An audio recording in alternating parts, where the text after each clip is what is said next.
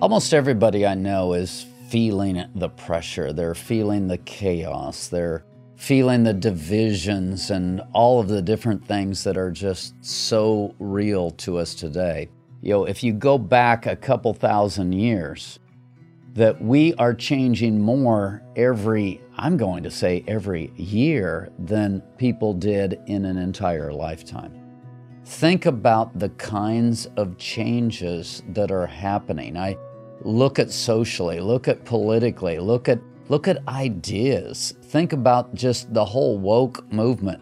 Things that were totally acceptable 5 years ago, now you're you're considered to be this awful person if you speak a phrase with in a certain way and 5 years ago it was perfectly fine.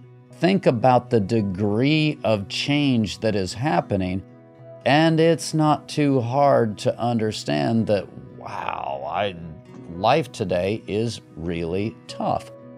On top of that, I want to throw in a concept that I talk about a lot in addiction and, frankly, just about everywhere that I teach, which is the idea of normal. And I believe your conscience, that part of you that has a sense of right and a sense of wrong, your conscience is significantly built around the idea of what is normal.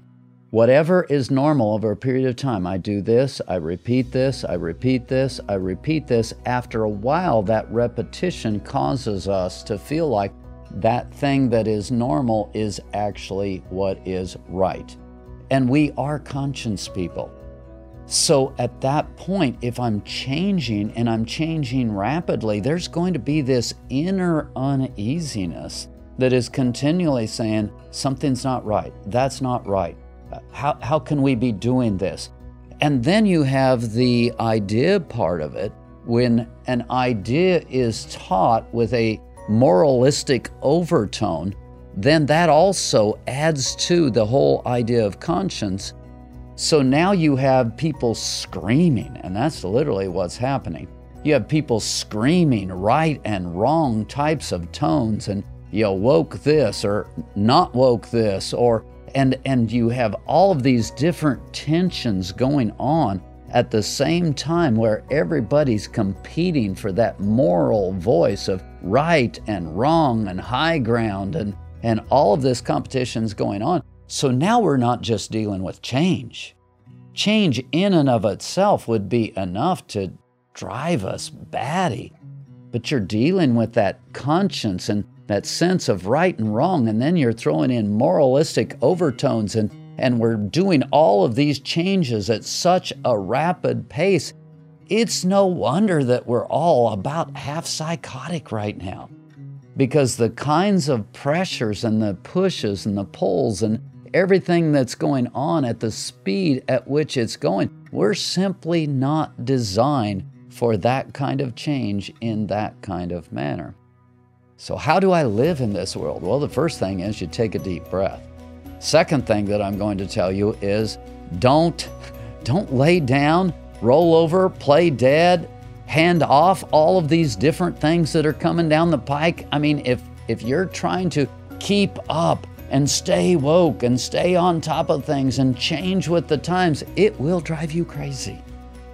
You have to look back and hang on to the things that need to be held onto. And of course, those of us as believers, we've got something, and that's called the Word of God. We have an anchor, we have a place that we can turn to that our right and wrong doesn't shift like the sand. And, and so we look at some of the trends that have been going on and we're able to say, no, I can't go with that. Even if it means that I'm going to be looked down on, or even if someone's going to speak to me moralistically in a way that they're looking down on me and they're telling me that you're wrong and how can you think this and how can you believe this? We've got something that's solid. And so that's really, really significant. But more than ideas, we also need people who are solid. Who do you have in your life who they're stable? They're a rock. They're not going here. They're not going there. They're not shifting with the winds they're somewhat predictable in terms of their responses and they're truly walking in love and they're walking in a way that there's a solidness there See, I need that in my life. I need some anchors. I've got an anchor in the Word of God. I'm, I've hopefully got an anchor in the grace of God where I experience the presence of God and the love of God. And I can get an anchor in people around me who are solid. Now, that's a problem. Because in today's world, with all of the changes and with broken families and broken relationships and everything that's going on there, it's harder and harder to find that solid person, that especially a solid person who is a man of God or a woman of God.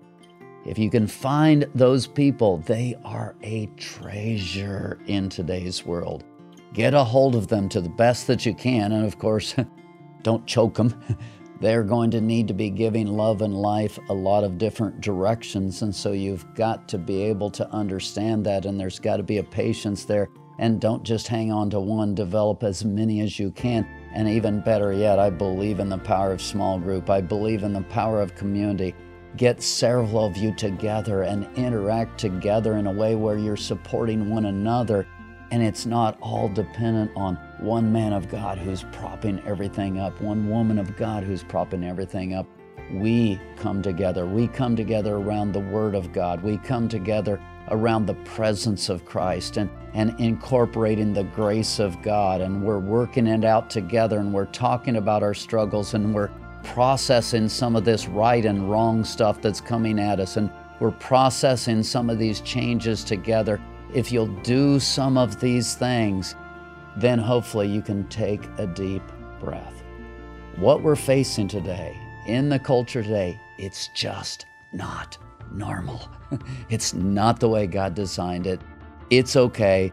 You're not psychotic. You're not slow. You're not messed up. The world is messed up, and the way we're doing it is messed up. So take a deep breath, find some people that you can trust, get into the Word together, pray together, do relationship together. We can stay in a healthy place.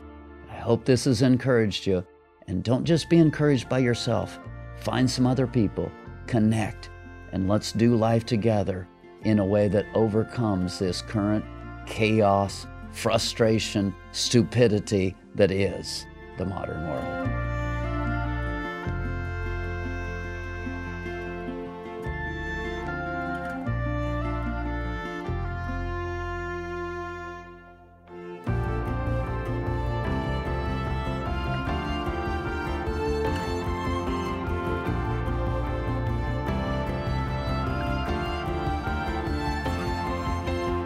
Editing and audio by Matthew. Set design and setup by Ashley. Content recorded live at Studio 104.